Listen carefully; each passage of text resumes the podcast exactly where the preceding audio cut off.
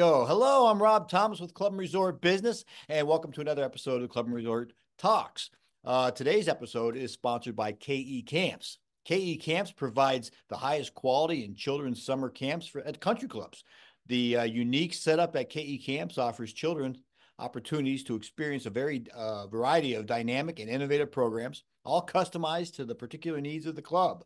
KE Camps is dedicated to creating a family friendly and inclusive atmosphere at each and every partner club. Uh, they strongly believe in the accomplishment accomplished by providing a joyful camp experience for each and every camper. Learn more at kecamps.com. With that, uh, let's throw it over to Phil Keren, our senior editor. Phil, how's it going? I'm doing well, Rob. How are you? Terrific, terrific. Hey, what do we got going on the news? It's busy, busy uh, last few days, obviously, coming off yeah. the holiday. Um, yes. What's happening in the news on clubandresortbusiness.com? Well, and we do. We hope all our listeners and viewers have enjoyed the holiday season so far here. I know I have. Um, one thing, actually, I guess in the spirit of that a little bit, uh, I thought this was an interesting story that we saw last week.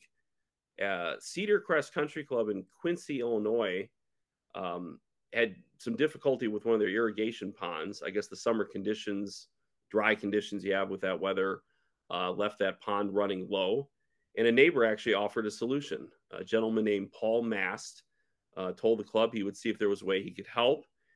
He actually took action himself. He hired a contractor to cut an excavation from a three acre pond that was on his property um, and to help then replenish a lake on the fourth fairway at the club so help them out with their pond.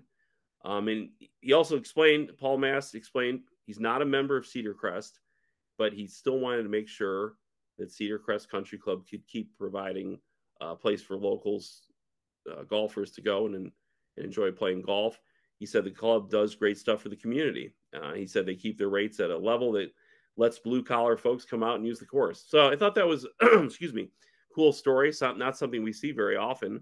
Spirit of giving, sort of neighbor uh, helped out the club with their uh, irrigation pond, and uh, kind of fitting for our holiday season here, Rob. Yeah, terrific story. I guess uh, he and his wife uh, also. I don't know if this was at the end of the article. Uh, donated some money for the city to um, to to buy and train a German Shepherd uh, canine unit for the police department. Uh, so they're doing a lot, giving back to the community. Uh, just another story, and it's fantastic hearing people um, doing something, kind of being selfless. I guess you know it's not benefiting him. Uh, you and I were talking. The guy's like 90 years old. He's not out there playing golf every day, mm-hmm. Um, but he loves his community. He uh, likes what the, the the club is doing for their members and uh, the community, and terrific. Love hearing those stories.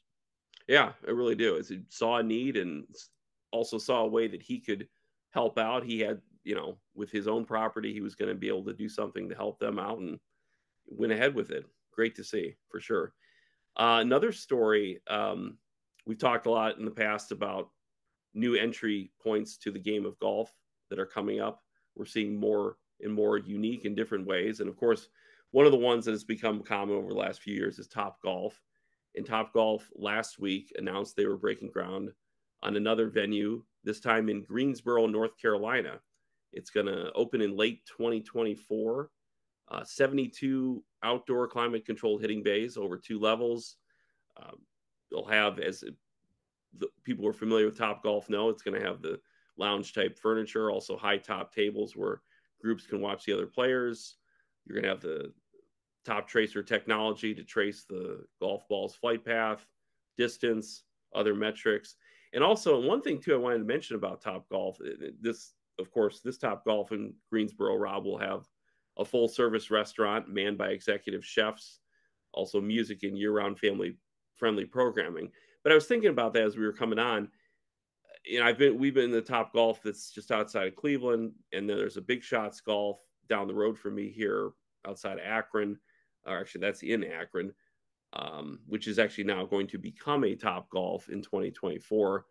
One common theme with these places too is that we don't talk about enough. I feel like is they have excellent, excellent food and beverage offerings and service, and there's no doubt there's something about that that's being added to it. Uh, it isn't just about offering golf to people who either have never played, who play a lot, somewhere in between you're offering sort of an experience there. I mean, I, I've been to both of those facilities that I just mentioned. The food and beverage to me there is good enough to where I would take my wife out there for an evening and have a meal there. Now, if we if we do the golf too, that's great. If not, and that's the thing. I think they're trying to offer a very well-rounded experience for people uh, to bring them to the game of golf, but also just to offer something, um, something it just can be an evening to enjoy, uh, especially here during the holiday season. Yeah, you know, um, food and beverage is such a big part of the club. I was wondering mm-hmm. if uh, if other clubs would consider uh, opening up their practice facilities, their driving range, for um, something along that line to have uh, to have events, to have um, you know uh, corporate events, whether it's uh, you know meetings or whatever the case may be. At their driving range, put food and beverage out there. Uh, you know, set up a bar, uh, a grill, people hitting golf balls, playing music. You know, under the lights. We had a guy we had on the podcast talking about how they've done just that, uh, kind of uh, made entertainment on their driving range. So um, uh, it's a big deal. Uh, Top Golf is fantastic. It's growing. Uh, it's bringing a lot more people into the game. Uh, let's hope it translates and gets them from you know facilities like that over to the golf course, become members and future dues paying members, and and you know bring more money into the game and keep infusing cash. Absolutely. I like your idea, Rob. I think that would be interesting to see if clubs would try to do that, uh, offer their practice facilities, their driving ranges to folks to, and and have it be sort of an evening that would be akin to being in a place like Top Golf and and try it out like that again with the idea of hopefully growing membership over time. Yeah, driving ranges are usually set aside. You know, they're not they're not front and center because they're not pretty. They're not you know the golf course. Uh, they're usually kind of tucked away, so it's not easy to get food and beverage out there. You know, just if somebody wants to call up, hey, can you know send me a burger and fries, a couple beers. Uh, but if you're if you're setting up for that particular occasion, I think it's uh, certainly uh, manageable. Um, you know, they have those mobile carts. We have the Fire Within is uh, is a big sponsor here. Uh, set mm-hmm. up, have some wood fired pizzas going out there. You know, um, some some draft beer, uh, mixing some transfusions, and, and let's make a night of it. You know. Right. Absolutely. Well, you know, if anybody's listening, any club GMs are listening and have have either done that in the past or thinking about doing it, uh, feel free to drop me a line, p keren at wtwhmedia.com, and we'll do it. Well, yeah, absolutely. See what folks have to say about it. It'd be interesting to hear what they have to say. Uh, another story uh, recently Tanglewood National Golf Club in Chagrin Falls, Ohio, uh, has been sold to new owners. And I guess it had been on the market for almost a year. Uh, they're now owned by a group led by Scott Pollock, who also lives in Chagrin Falls. And um, he's taking over from Mark Tiefel and Warren Wolfson. Uh, those two gentlemen had owned the club for about 15 years and are planning to retire now. Also among the new owners is Matthew Creech, uh, along with his wife Jennifer. Uh, they own a and operate the Golf Dome, which is a year-round practice facility in Chagrin Falls, and they're also just planning to um, planning a lot of big projects and investments uh, before the 2024 season starts. I was thinking, Rob, too. I was ha- reading about it. It's nice to see that uh, there is a new owner now moving in after it was on the market for a long time. It's first open. Tanglewood was first opened in 1967. Was a private club most of its life. Uh, became a public course in 2009, but it has some history there too. They hosted uh, tournaments such as the 1972 Cleveland Open, Jack Nicklaus and Arnold Palmer were both there playing in that. Um, it's also home to banquet facilities and a grand ballroom with a that can accommodate about 200 people. So great to see that it will be under new ownership, getting some new investment put into it. Um, we've seen a lot of changes in ownership with with courses and facilities, and it's good to see that this one uh, has a new owner and, and things are moving forward with that. Yeah, yeah. Matt Creech is a friend of mine, uh, former, former director of golf at Mayfield Sandridge. Uh, he's done fantastic things at the Golf Dome, including, um, I mean, they, they deflated the dome, fixed it all up, put TrackMan in there. Uh, outside the dome, there's a, a miniature golf course, there's um, baseball fields. Uh, so doing a lot for the community there at Chagrin Falls. And his wife Jen, I believe, is still the golf head golf pro at um, the Country Club in Pepper Pike, Ohio and if I'm not mistaken, the girls golf coach at Hawken, my uh, kid's school. So um, big, big in the community, the Creeches. Uh, looking forward to get out Tanglewood this year. I know they have big plans out there to improve uh, and keep bringing things up, up, up. So uh, congratulations and uh, and great news. Yeah, absolutely. Well, Rob, I should mention now too that I recently had a conversation uh, with the Country Club at Buffalo, uh, two leaders out there. Actually, speaking of Country Club and Pepper Pike, one of the participating teams in the Country Club Buffalo's event uh, was the, the, Country Club there in Pepper Pike, Ohio. The Country Club Buffalo, though, in Williamsville, North New York, uh, hosted its second annual Sporting Clays Invitational in early November. Uh, this year they had seven teams. Uh, besides their own team, they also had uh, Long Vue Club and Golf Course in Verona, Pennsylvania.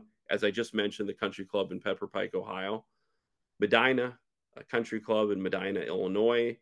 Uh, the Country Club, this one this time in Brookline, Massachusetts. Country Club of Rochester, New York. And uh, Kirtland Country Club in Willoughby, Ohio. So actually a couple representatives from Ohio. Uh, and this was their second shoot sporting clays invitational had a team competition and an individual competition. Uh, participants in addition to having the, the shooting competition they also had an opportunity to enjoy great meals from the club's chef joe piazza. Also played golf on the club's donald ross designed golf course. Course itself was also upgraded uh, by robert trent jones in the 1950s so I recently had a chance to talk with Kevin Clarke, who was the chair of the event and also the uh, Country Club Buffalo's team captain, and Nick Markel, who's the general manager at the club. Um, and they both shared their thoughts on how everything went with the event. Kevin shared thoughts on specifics with the competition. Nick talked more about uh, what happened among sort of behind the scenes and how he coordinated his staff uh, to welcome in uh, about 40 or 50 people uh, for the competition. Everything went well, and they're looking forward to doing this again in 2024. All right, fantastic. Hey, let's get to that video. And after the video, please, everybody go to clubandresortbusiness.com to uh, read more about the stories we talked about. Uh, Country Club Buffalo's on there a number of times. Uh, take care, stay well, and have a great day. Welcome to Club and Resort Talks. I'm Phil Keren, Senior Editor with Club and Resort Business. Well, the Country Club of Buffalo hosted its second annual Sporting Clays Invitational on November 3rd and 4th of this year. And we recently posted a recap story about the event on our website at clubandresortbusiness.com. Joining us today on Club and Resort Talks to talk about the event are Kevin Clarke, who chaired the event and served as captain of the Country Club of Buffalo Sporting Clays team, and Nick Markel, general manager at the Country Club of Buffalo. Kevin and Nick, welcome to Club and Resort Talks. Thank you, Phil. Thanks for having us. Thanks for your time. Oh, you're welcome. Now, I know this is the second year for the event. Uh, tell us a little bit about how the event, eh, for, for folks who weren't familiar with the event uh, coming into this, tell us about the event, how it came about, and why your club decided to host it. Well, we we have a, a very history history of sporting clays here in Buffalo, uh, almost hundred years and we, we, we have five very unique uh, fields and a very strong, robust uh, program with many of the members participating. And we've had other clubs come in uh, and, you know, look at our and participate in our facilities. And they said, hey, we'd love it, you know, to come back. So, you know, working with Nick and some of the folks here, I said, you know, let's see if we can put together an event on the golf side here. We have a, a similar event called the League of the Lower Lakes uh, and it's sort of framed after that. Okay, very good, very good. And I know last year there were, I think, you had teams from four different clubs. This year, I know that number expanded to six. Uh, tell us about the, I guess, all the participating teams, but particularly the new ones and how those new ones were were brought into the competition. Well, you know, as we spoke in the past, we had two or three stops because of COVID, and and Nick and his folks were great to continue to allow us to pursue this tournament. So we did have three visiting teams, uh, Long Vue, uh, Brookline, and Country Club of Rochester come in for the first event. And the first event was so successful, people wanted the first right of refusal which said we want we get an invitation coming back, which of course we honored. Uh, and the new clubs, which we doubled, which was Pepper Pike in Cleveland, Kirtland, the Cleveland area, and of course Medinah, who wound up winning the event.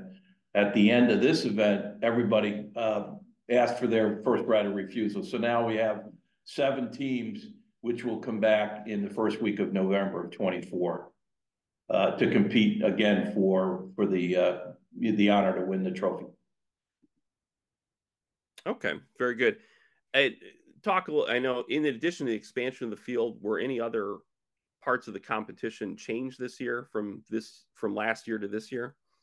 Well, I, yeah, we we had a very robust uh, practice uh, time because many of the uh, folks had not shot here before, and our brush walk is, we think, the last one in the U.S. It is so complex and so challenging. We felt it unfair to bring clubs in and have them go right to competition. So we dedicated some time for the people that hadn't shot that on Thursday afternoon. Same thing with our five stand. Uh, so yes, uh, we, we, made some changes other than um, you know doubling the size of the field. We also went uh, from a 500 bird shoot team to a thousand bird shoot. So it was quite it was quite challenging, but uh, it, it it turned out extraordinarily well. And and and I guess kind of leading into that, Kevin, then can you talk a little bit about um, what happens on each day of the of the competition? I know you referenced already that the practice round, but maybe start with that and then kind of go through the uh, couple days that happen there at the Country Club of Buffalo? Well, the, the scheduling is quite complex. Um, so we all the teams are scheduled for the for the uh, the individual events so that we get everybody through. And um, so the first day, each team is going to shoot uh, four events, 50 birds per shooter. Uh, and in some teams did take the opportunity to bring six players versus five. Um, so from that standpoint, they know before they when they come in what they're going to shoot. And some of the teams actually asked us what ammo were to use, and they bought the ammo in the summer uh, and shot that ammo all year, which I thought was quite interesting. Uh, but a large tent. Uh, we had lots of volunteers. We have safety officers on each of the fields, which is pro probably unique. These people are very well trained. I mean, Nick and his team did an extraordinary job. Our our facilities are our brush walk is located about I don't know a thousand yards from our primary fields.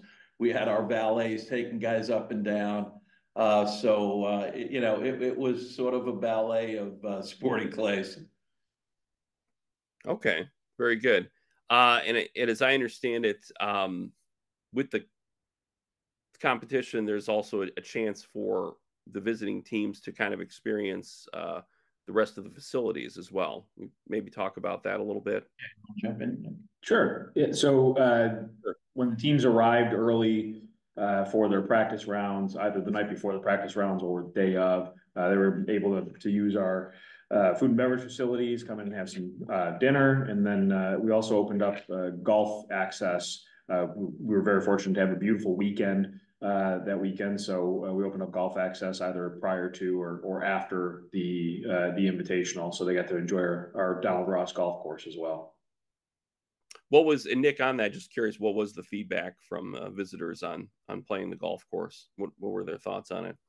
Oh, everyone that played enjoyed it. It's a it's a beautiful course. We're we're blessed to have and a great team that takes beautiful care of it. So um, very, very uh, proud, you know, that we moved up on the Golf Week uh, rankings this year to number 74 of the classic top 100. So uh, very proud of our golf course and, and the condition we keep it in and, and very happy to share it with our, with our friends coming in for the invitational.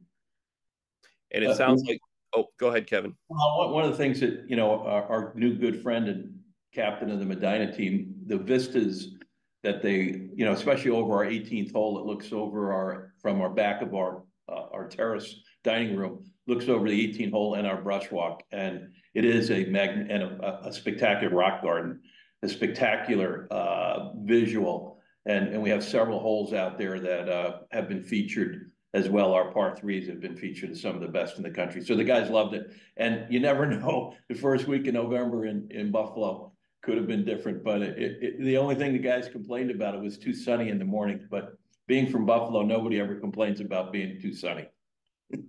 That's funny. A moment ago, I was about to say, it sounds like so far these first these two years of the competition, the the weather gods have, have smiled on on you guys out there in Buffalo, in the Buffalo area, right? unbelievable. Yes, unbelievable. Very lucky. Uh, and then Nick, can you talk a little bit about, from your standpoint as general manager of the club, a little bit? I, Kevin touched on a little bit, but maybe have you expand on it uh, a little bit of what's happening behind the scenes uh, with your employees uh, as this event's being carried out through those three days? Sure. Yeah. It, you know, um, we're always thrilled to. Uh, we think we have something pretty special here at the, the Country Club of Buffalo, and we're always thrilled to, to share uh, our brand of service with with people visiting from other clubs. Um, you know, on the operational side, um, our, our agronomy team, which is usually uh, right around 40 during peak season in the summertime, uh, shrinks in the off season to uh, nine or 10. Uh, all of them are, as Mr. Clarke was referring to, um, NRA um, certified safety officers. Uh, so they also double as our, our range officers during the, the shooting season. So uh, led by our, our superintendent, Anthony Tosh, uh, you know, they really took uh, charge of the entire operation down at the, the shooting lodge. Uh, and then, you know, uh, we're very fortunate to have a, a very talented events team and food and beverage team. So uh, our events coordinator thought of every little detail possible, um, including, you know, Mr. Clarke was talking about having valets uh, run people between fields and uh, making sure that we have people staffed appropriately. Uh, and then obviously our, our culinary team, uh, Chef Joe Piazza was was thrilled to, to show off a little bit and uh, produce some some wonderful lunches and, and just a beautiful champions dinner. So um, you know, not anything outside of the ordinary of what we normally would do, which is, uh, you know, take care of every little detail and provide world-class service. And just I'll just add one, I'll just add one thing. Uh, you know, I don't want to embarrass Nick, but his people, every detail. I mean, and they loved it. I mean, they loved the challenge. I mean, there was not one person in this club that didn't know these people were coming in. And from the time they came in until the time they left, uh, they were taken, they had extraordinary care. And at our champions dinner, every one of the clubs got up and expressed that. So I, I, I, think uh, Nick, to a certain point, has understated that he does that every day. But uh, so good, good news to each of the folks that uh, that support it. And it was a lot. Well, good, excellent. That's great to hear. And I was going to ask then, I kind of to follow up with this train of thought. So, Nick, I know we have a we have a lot of other general managers at country clubs listening to our program, watching our program. With that in mind, Nick, I just wanted to ask you, and I know you kind of touched on some of that already, but just from your perspective as general manager, maybe talk a little bit about some of the challenges you challenges you face organizing an event like this, and and talk about a little bit of how you tackle those challenges with your staff. Sure. So. Um, I, I think a lot of the the the challenge on the uh, organizational side, you know, uh, setting the event up. Uh, is just getting in contact with everybody. Um, you know, tends to be, uh, especially at, at clubs, uh, shooting programs especially seem to be led by volunteer leaders, which uh, Mr. Clarke we're, we're so blessed to have uh, really took took command of that. And between myself and the admin staff, uh, you know, reaching out to the other clubs, making sure that we get the names, um, their billing information, their down payments, et cetera. Um, you know, it, the first two years is uh, we've we've um, been setting up the the model. I think going forward it'll be a lot, whole lot easier, especially now that the other clubs are um, you know more familiar with the process and, and the tournament. Um, and then also, you know, from a from a marketing standpoint, I think just getting people on board with understanding what a special and unique event it is, and and you know, great to see the field expand this year. And, uh, you know, we hope to expand again next year uh, to some qualified, you know, high level clubs that, that we'd love to, to host. So, um, from an organizational standpoint, that that's probably the biggest challenge is just getting all our ducks in a row. And, you know, as with any new event, just launching it and uh, figuring out, you know, you don't know what you don't know. So figuring out those, those little holes in the process uh, along the way is, is, you know, been been fun, but uh, I think we're we're prepared to to make it even bigger and better next year. Absolutely, great, Kevin. I I guess really I was thinking too. I probably should turn that same question to you as somebody as a member of the club and somebody who's volunteered to chair this event, kind of the same question, but from your you know from your perspective, what are the challenges you're facing as uh, organizing this event, and how you're how do you tackle those? Well, well, after, as Nick said, after the first event, we did a pretty comprehensive postmortem on what we could do to make it better. And we did make some, some changes, but there is an enormous amount of details. Uh, for example, local hotels, getting people back and forth to the hotels, gun safety, gun storage. Uh, you know, uh, in certain parts, you know, uh, we shot 12,000 rounds, so we had to have uh, ammo. Certain, all the machines had to be redone. I mean, not redone, made sure they were going to work and prepped and PM'd. Uh, this year, we with the we we went to a huge tent, not knowing what the weather was going to be, and that worked out extraordinarily well. Um, and then the rooms are the clubs were competing for the six rooms. We have beautiful rooms we have here.